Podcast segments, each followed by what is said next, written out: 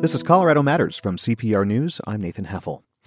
After 127 years, there will be no Rosh Hashanah celebration next week at Temple Aaron in Trinidad. Colorado's oldest continuously operating synagogue held its last service just before the Jewish New Year and High Holy Days, and it's already on the market. Randy Rubin from nearby Raton, New Mexico leads the congregation. Randy, welcome to the program. Good morning. Thank you, Nathan. So take us to this 1889 temple. Uh, what's it look like when you see it in person? Well, it's a magnificent structure. It sits atop a hill in Trinidad, Colorado, and has a grand vista overlooking the whole, if I may use the word, Trinidad Valley. Uh, it's quite a, a place to see, and it has, as I said, a commanding view. It's got red brick. It's got a Moorish influence with German influence also. It was designed by the famous Rapp architects who popularized the territorial style in Santa Fe. And it's got magnificent stained glass in basic colors. And the part that's hard for us to accept is the end of the line after 127 years. Yeah. Uh, I understand you hosted the temple's final event last Saturday. That was a lecture by the University of Colorado Boulder's Jewish Studies program, and during the lecture, there was a short performance on the pipe organ.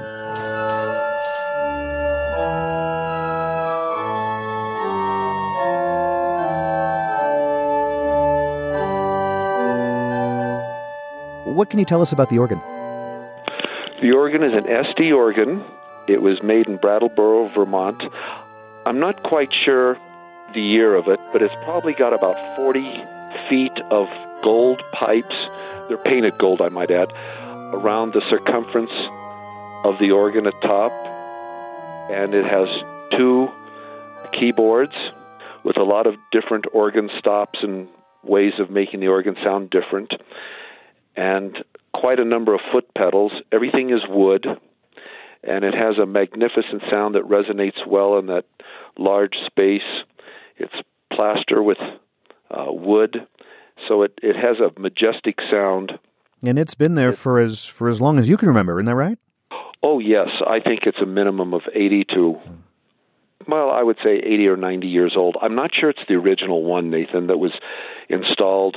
Uh, it's all wood, and seen it from behind, which we're able to do everything is wood with various bellows and things like that.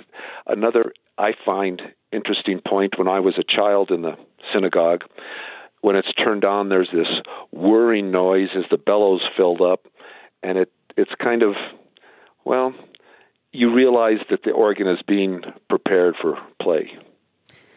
How did this temple form in an area that's not exactly known for Jewish culture? In 1883, there was an influx of Jewish merchants and traders along the Santa Fe Trail prior to the railroad coming into Trinidad. And the original or the first mayor of Trinidad was a fellow by the name of Jaffa, and they organized a synagogue. Oh, well, I shouldn't say a synagogue. They organized a congregation in 1883, and a short six years later, they had enough wherewithal to build Temple Aaron, for the low price of $12,500 in those days, and it's remained intact going since that time. And it's been a hundred years since there were weekly services at the temple. Uh, how much use has the synagogue had in recent years? I'm sorry, repeat that again, please. Uh, how much use has the synagogue had in recent years? Uh, well, we've had High Holy Day services uh, for Rosh Hashanah, Yom Kippur, and a community Passover as well as an interfaith program that we open up the temple, invite the entire Trinidad and Raton communities, and we have a speaker and light refreshments after. So I would say a total of about six days a year, and occasionally we've had Hanukkah parties. So the the usage has dropped since 1916. That was when the last resident rabbi was there, Rabbi Freudenthal. He was the original and last. Eh, but you know, photos I've seen of the temple show it's still in remarkable shape. How difficult has the upkeep been, especially since the building's not in regular use? It's been somewhat difficult, but we've had a great partnership with History Colorado. They've been most cooperative, and we've tried to do our part also. And they've stabilized the building, and that has made the the appearance as well as the structure as good as it is. It's been well taken care of. We've tried to do the right things by it. The grass is green. We sweep it. It's cleaned. It's polished. It's dusted, as well as the you know the infrastructure itself being taken care of. But it has been a very difficult undertaking, and that's one of the reasons, unfortunately, and it's heartbreaking for us. It's emotional that we've had to put it on the market. And and that's one of the main reasons. Uh, is that the only reason why you're selling it now? That and the, there's a declining, very small Jewish population in this area. Although our membership extends from Denver to Albuquerque, there's only about 12 paid members in our very, very small congregation, and the dues just don't sustain the amount of money needed to maintain it. What's going to happen to the Torahs, the sacred scrolls, if the temple is sold for a non Jewish use? Great question. Uh, we have sold one to a congregation in Denver, and there's a group of people in Albuquerque looking at another, and they'll be here next week to inspect them. And there's uh, three more. Uh, the congregation would like to retain one should we ever be able to have services again. And that's still an unknown question. I don't know if it would be donated to another Jewish institution or possibly put into some sort of museum. It, that's kind of unknown. We've never gone down this path before, as you might mm-hmm. imagine. Well, with that said, how has the temple closing affected you and the congregation? Nathan, it's been heartbreaking. I just got off the phone with my mother, who's 93 years old and lives in Colorado Springs. We're all feeling like the diaspora has come upon us. All my life, I've had a place to go for contemplation, meditation, and of course, worship, and it's over.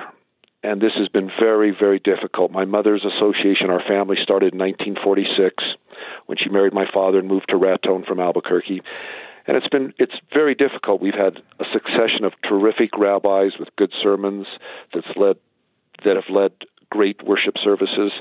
Um, it, it's it's heartbreaking, and I, I don't mean to sound too emotional, but well, well, your your parents took care of the temple before you, and, and your family's been involved in the congregation for, for many years. And I, I was told you even had your bar mitzvah there. I did have my bar mitzvah there, as my brother did, and mine was in 60, 1962. My brother's in 1964. My daughter was bat mitzvah there, and my son was bar mitzvah there. Uh, those are the last ones that possibly could ever take place there. So we've had a long association with a with Temple Aaron, and after B. Sanders passed away, uh, my my mother and father took over the care of the temple in 1985, and when they moved from Raton to Colorado Springs, I assumed the mantle and have tried to keep the flame going. Is there any prospect for the building, maybe a county or, or city looking at, at taking it on, or? At this point, we don't think so. Uh, there's we've put it on the market with a real estate broker out of Colorado Springs, and that seems to be the path we're going to be taking. And its eventual use, obviously, we don't know, but I hope it remains some sort of sacred place with a connection to what it's been for 127 years. Well, Rosh Hashanah, the Jewish yes. New Year, begins on Sunday evening. What's the New Year greeting? Lashona Tova. And, and I hear in New, in, in New Mexico you say something a little bit different. Yes, I'd like to say Lashona Tova a usted también. Happy New Year and the same to you. Well, Lashona Tova y tu también to you. Thanks for joining us, Randy. Muchas gracias. Thank you, Nathan. It's been a pleasure. Randy Rubin leads the congregation of Temple Aaron in Trinidad. The temple is closing after 127 years and is on the market. We've posted a link to a 360 degree panorama of the temple at cprnews.org. Just ahead, the story of the first African American candidate for U.S. astronaut. This is Colorado Matters from CPR News.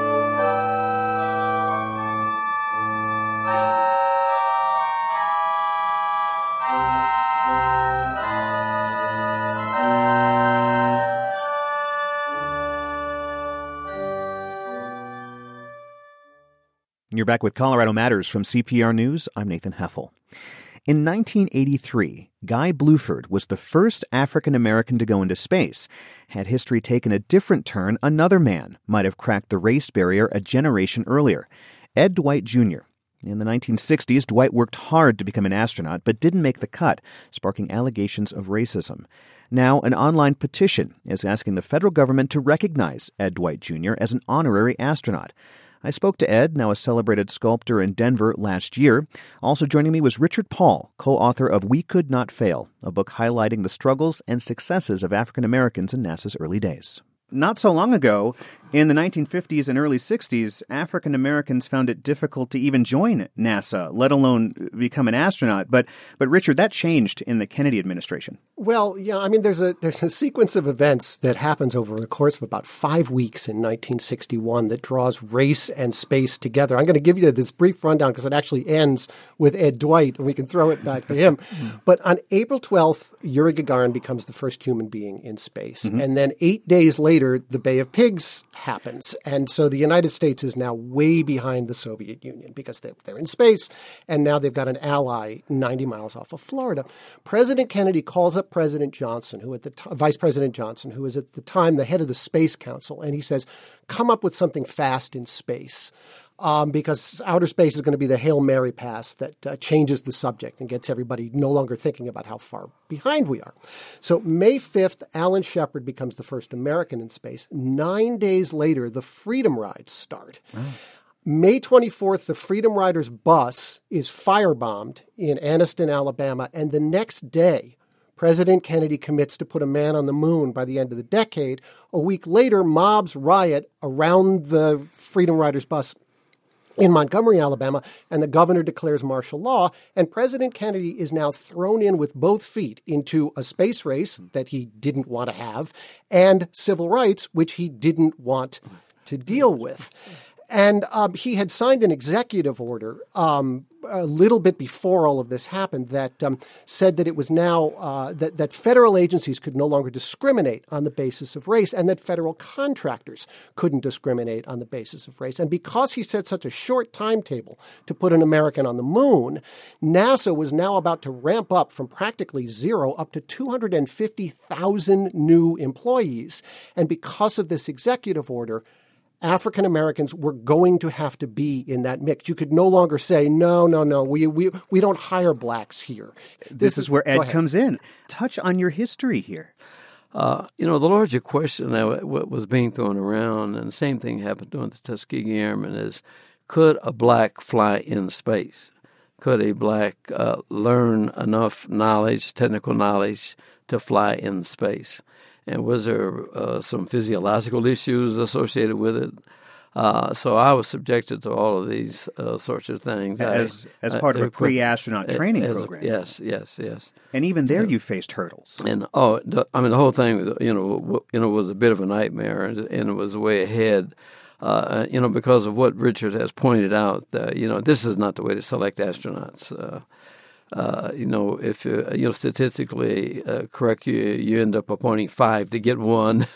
Uh, you know, and so so so that was an incredible amount of pressure, and uh, and the White House ended up spending a great deal of time communicating with me and, and sending people out to to make sure that I got treated properly in training it's kind of an amazing thing that happened to Ed during the course of all of this. I mean, after he got through uh, phase one of the astronaut training program, um, he became an enormous national celebrity. I mean, it it is it is it's fair to say that in the black press there was nobody bigger than Ed Dwight. I mean, Ed, you were on mm-hmm. the cover of all the magazines, you were on the front pages of all the newspapers. Mm. He was not yet an astronaut, but the consensus in the African American community seemed to be this man is going to be the mm-hmm. first black astronaut. Mm-hmm. He is the person that's going to make sure that African Americans are part of this enormous national project to get an American on the moon. Ed was one of 26 qualified candidates recommended for astronaut training, but NASA whittled that list down to 14 men, mm. and you weren't on it. Mm, right. So,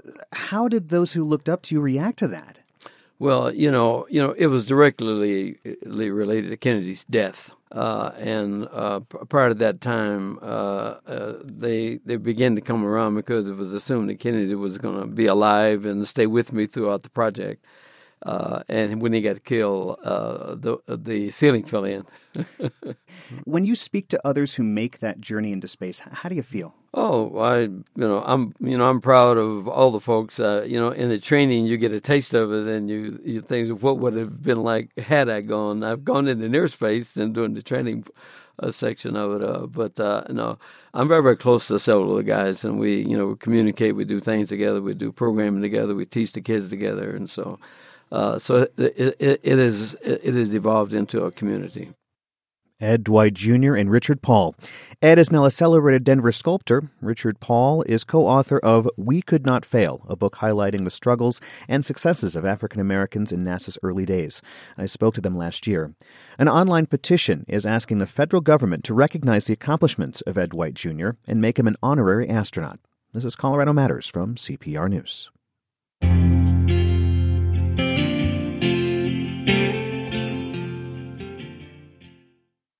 You're back with Colorado Matters from CPR News. I'm Nathan Heffel. Many rural school districts in Colorado are still reeling, reeling from billions of dollars in state funding cuts that started during the recession. The state promised to pay the money back. It hasn't. So this November, a record number of school districts across the state are going to the ballot, trying to pass local property tax increases to make up for the state cuts. CPR's education reporter Jenny Brundin picks up the story from a school in northeastern Colorado, Caliche Junior and Senior High. The school is smack dab in the middle of grain fields 15 miles from the Nebraska border. Google Maps shows it's surrounded by irrigation circles. The nearest neighbor is a giant feedlot. Douglas Stutzman likes the freedom he has out here. The veteran principal laughs a lot. Um, I noticed you have John Wayne up on your. The Duke! But when he gets going, Stutzman looks a lot like the John Wayne poster in his office. He's kind of angry that his district gets thousands of dollars less for each student than another district just a few miles away. That's because the complex funding formula in Colorado hasn't changed since 1994. And before that, voters passed the TABOR Constitutional Amendment, which means when the economy is better, most of the surplus goes back to taxpayers. Do you understand what that does? It screws it up forever. You're not going to get rid of it. And so we're stuck. And now what are we going to do about it? Well, what everybody's going to do about it is try to do mill levy overrides. Those are local property tax increases. And pretty soon, the communities that are willing to do that are going to have thriving schools, and the communities that won't are going to be drying up and falling apart. So these, they're kind of just missing valves and they don't match. And Falling apart is one way to describe the busted up instruments in Ryan Rosette's music classroom. these kind of things have holes all over them, and these are just trumpets. The horns are rusting inside. Instruments are missing keys. Rosette was a coup for Caliche. He's all the way from Hawaii. He's an oboist with a master's in concert performance. Rosette has grown the band here from three high school students to almost 20. He'd love to build a full band or orchestra, but doesn't have the instruments. I ask him how much longer he'll stay here. I I have a hard time answering that because I really, I really bonded with the students here. I think that um, it's hard to say because music costs money, and so seeing these guys kind of oh, you can't play that because you're missing a key, so just put it up an octave. Or we have a bari sax player at the beginning of the year, she was playing on a saxophone that we had to duct tape the, the tone holes off so that it could work. It's things like that that I just kind of, it's sad. I, I just assumed that it was like Maui. That it, Rosette and I are driving back from Lou's Buffalo Cafe, the closest place to eat. but at the same time, I just thought there would be no financial crisis because we're in a school and the government's fund schools, and I just thought School oh. funding is a tale so complex it's often lost on voters. 111 of the state's 178 public school districts ask voters for property tax increases in the past six years. Just over half were approved. Those districts are often along the Front Range. It's a tough sell in rural conservative Colorado, where anti tax, anti government sentiment runs as deep as the wheat fields are wide. Even Principal Stutzman wonders how long he'll be able to keep Ryan Rosette. Before he came to Caliche, Stutzman lost a music teacher to Wyoming. The teacher promptly got a $20,000 pay raise. Some of the money from this district's ballot proposal would go to attract and retain teachers. Salaries start here at 30,000, But because average wages are low in the region, math teacher Chris Roth says it can be hard to convince residents to raise teachers' salaries. Parents even will say, I mean, you're a teacher for the kids, you know, the salary, you know, but. Roth says he is in it for the kids. What angles in these two triangles are equal to each other? But when he looks at wages in neighboring states. Yeah, I mean, it makes you want to look around. Stutzman does all he can. For his last two hires, he even found them a place to live. Boy, if I could find a boyfriends and girlfriends for him, I'd do that too. The ballot measure could also restore some of the electives like creative writing, exploratory science, and history electives that have been cut. And then there's the infrastructure. The building is about 40 years old, but there are problems. Hey! Stutzman calls over to some kids to help lay irrigation pipe.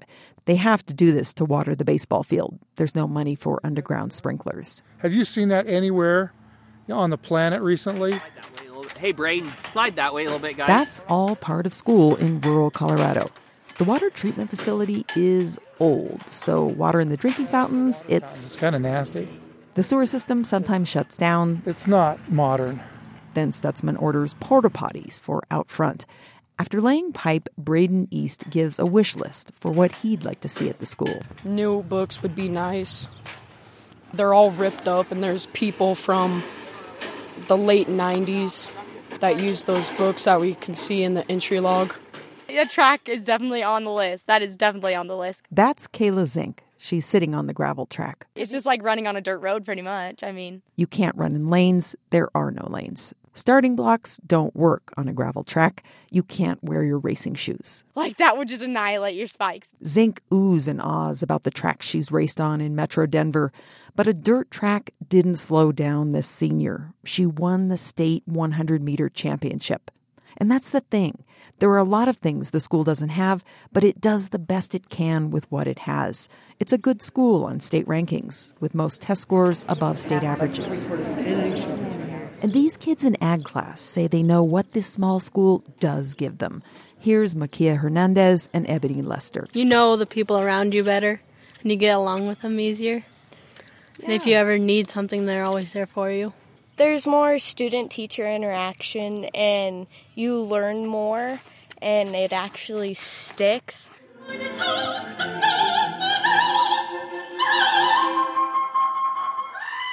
Back in Ryan Rosette's music class. So, if Mozart is known for his operas, then Beethoven is known for his what? Symphony. His symphony. Rosette, if he could get the numbers, would one day love to have a school symphony.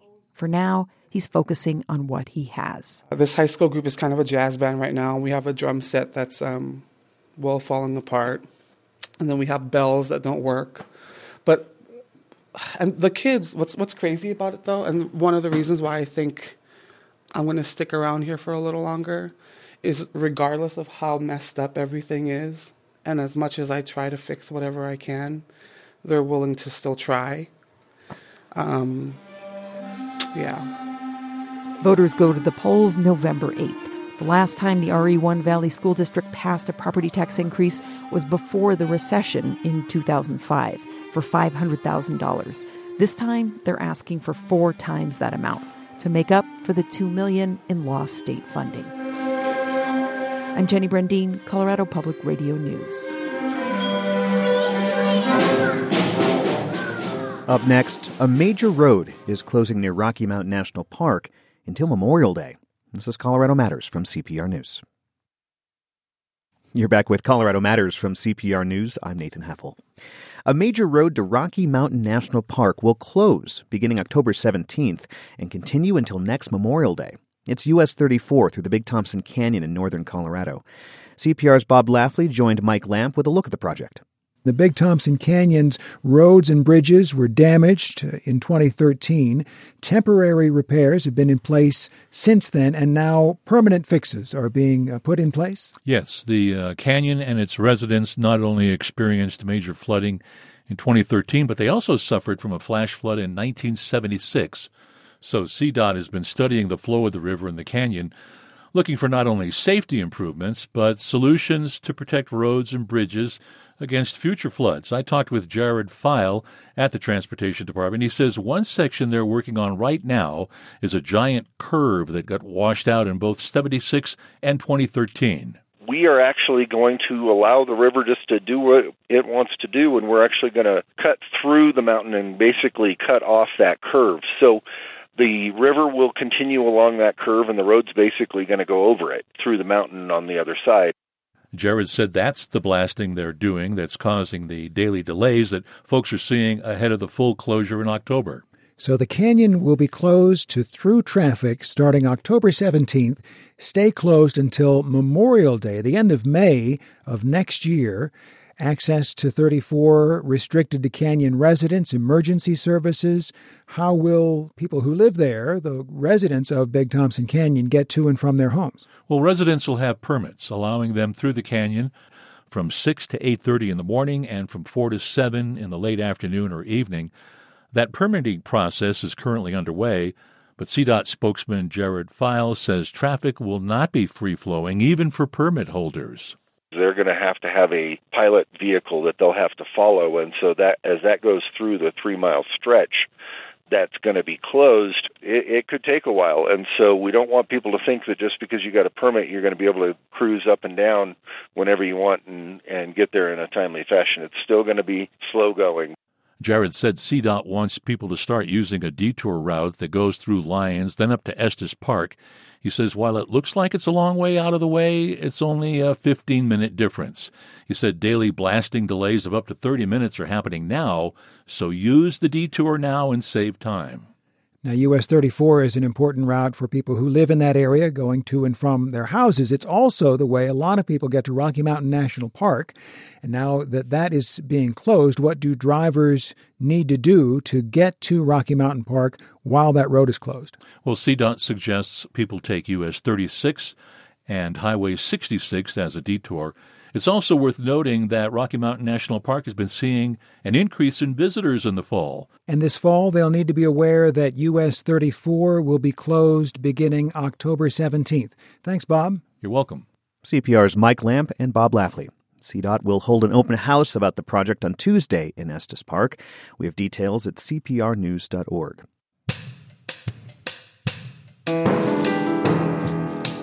And that's our show. But before we go, Colorado's got a big race at the top of the ballot this year the contest for U.S. Senate between incumbent Democrat Michael Bennet and Republican Darryl Glenn.